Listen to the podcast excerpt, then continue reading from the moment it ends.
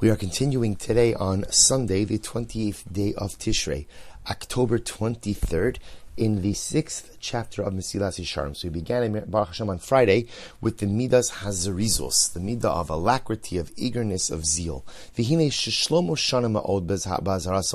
Melech was, he warned us multiple times about the danger of atzlos, the danger ultimately again of laziness and the need for zerizos.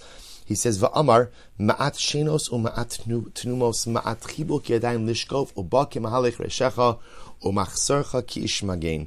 So this is actually a, a really beautiful pasuk. Shlomo Melech says, literally a little bit of sleep, a little bit of slumber, right? Ma'at chibuk yadayim, a little bit of folding of your hands. So again, sleep, slumber, folding of hands represents inaction, right? Yadayim lishkov, in order to sleep.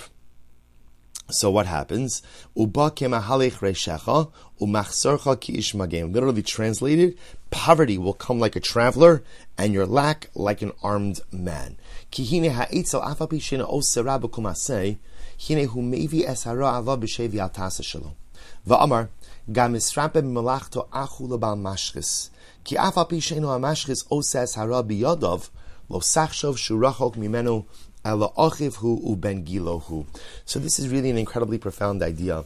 You see, the challenge of laziness, explains the Ramchal, the challenge of laziness is that there's nothing inherently evil about being lazy, right? In other words, failure to act is not the same thing as a commission of an Avera.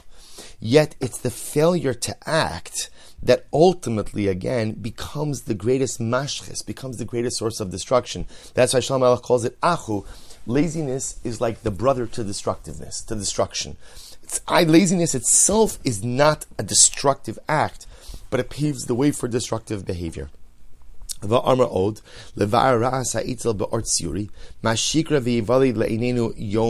So it's actually quite beautiful. Shlomo HaMelech goes on and he explains, he gives a little bit of imagery a little bit of imagery to what happens when a person is lazy. He goes on, he says, quotes over here from Mishle, Al Sedei Ishva Atzel Avarti, Val Adam Chazralev. Shlomo says, I passed by the field of a lazy man and by the vineyard of a person who didn't understand.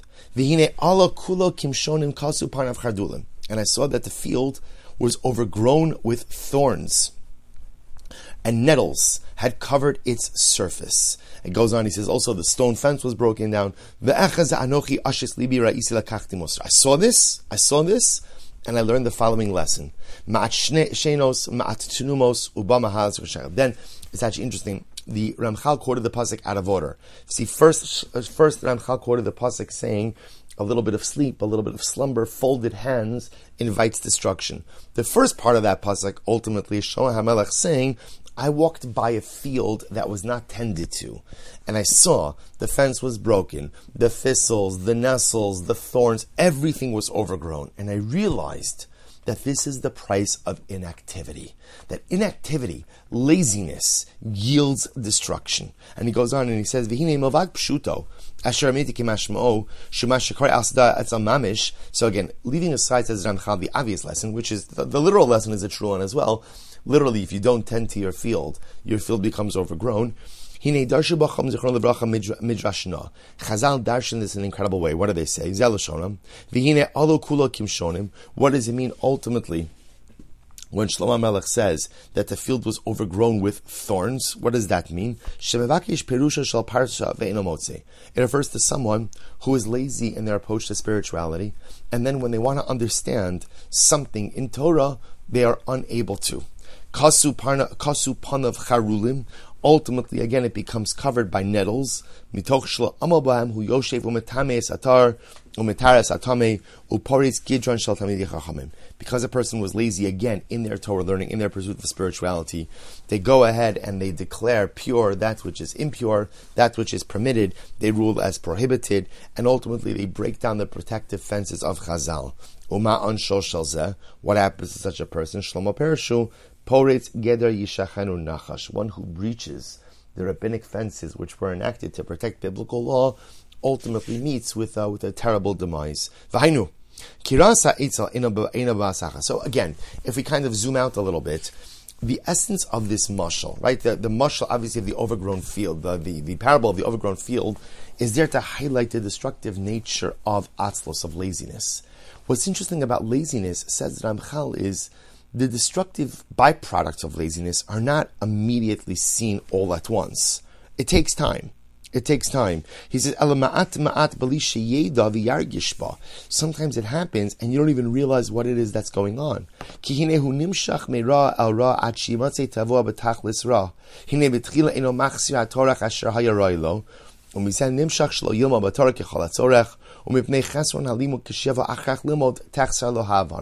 So here he illustrates laziness as it pertains to Torah learning, to Talmud Torah.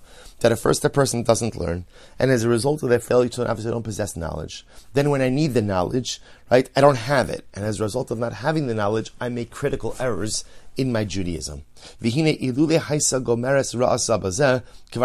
If that was the end of the destructive nature of laziness, that would be terrible by itself b'mashe beretzosal kolponim leishev aparshav aparakahu hine yigale b'aponim shelo kalacha v'yashchis ha'emes v'yapcheu v'ya'avor al takanos v'yifrotz ha'gidara v'sofa klia k'mishpa kolporis geder. So again, it's not just that the byproduct of spiritual laziness is that I don't have Torah information, that I don't know what to do, but worse than that, it leads me ultimately again to pervert the understanding, to make mistakes, to make missteps in my Yiddishkeit. Omer Shlomo, ve'echaz anochi ashis libi. Hisponanti ala davar hazeh v'ra'isi godol hara shebo, shu ke'eres ha'holich u'mispashet ma'at ma'at, ve'in pu'ulaso nikeres ad hamisa, v'zeu ma'at shenos, ma'at tunumos, ma'at chibok yedayim lishkav, uba ke'mahalech reishecha u'machsorcha ki ishmagen. It's actually very interesting the idea that Ramchal says over here that laziness is like poison. Some chas, person is poison. Person gets a snake bite, some other kind of poison. Sometimes the poison doesn't kill the person immediately.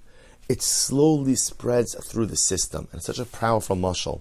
Laziness is the same way. Often, laziness by itself doesn't create immediate negative results.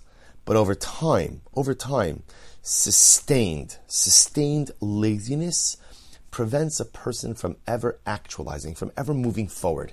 And that failure to move forward ultimately manifests itself. Maybe not immediately. Maybe it'll take time. Maybe weeks, days, years until the negative byproduct of laziness rears its ugly head. But it will happen.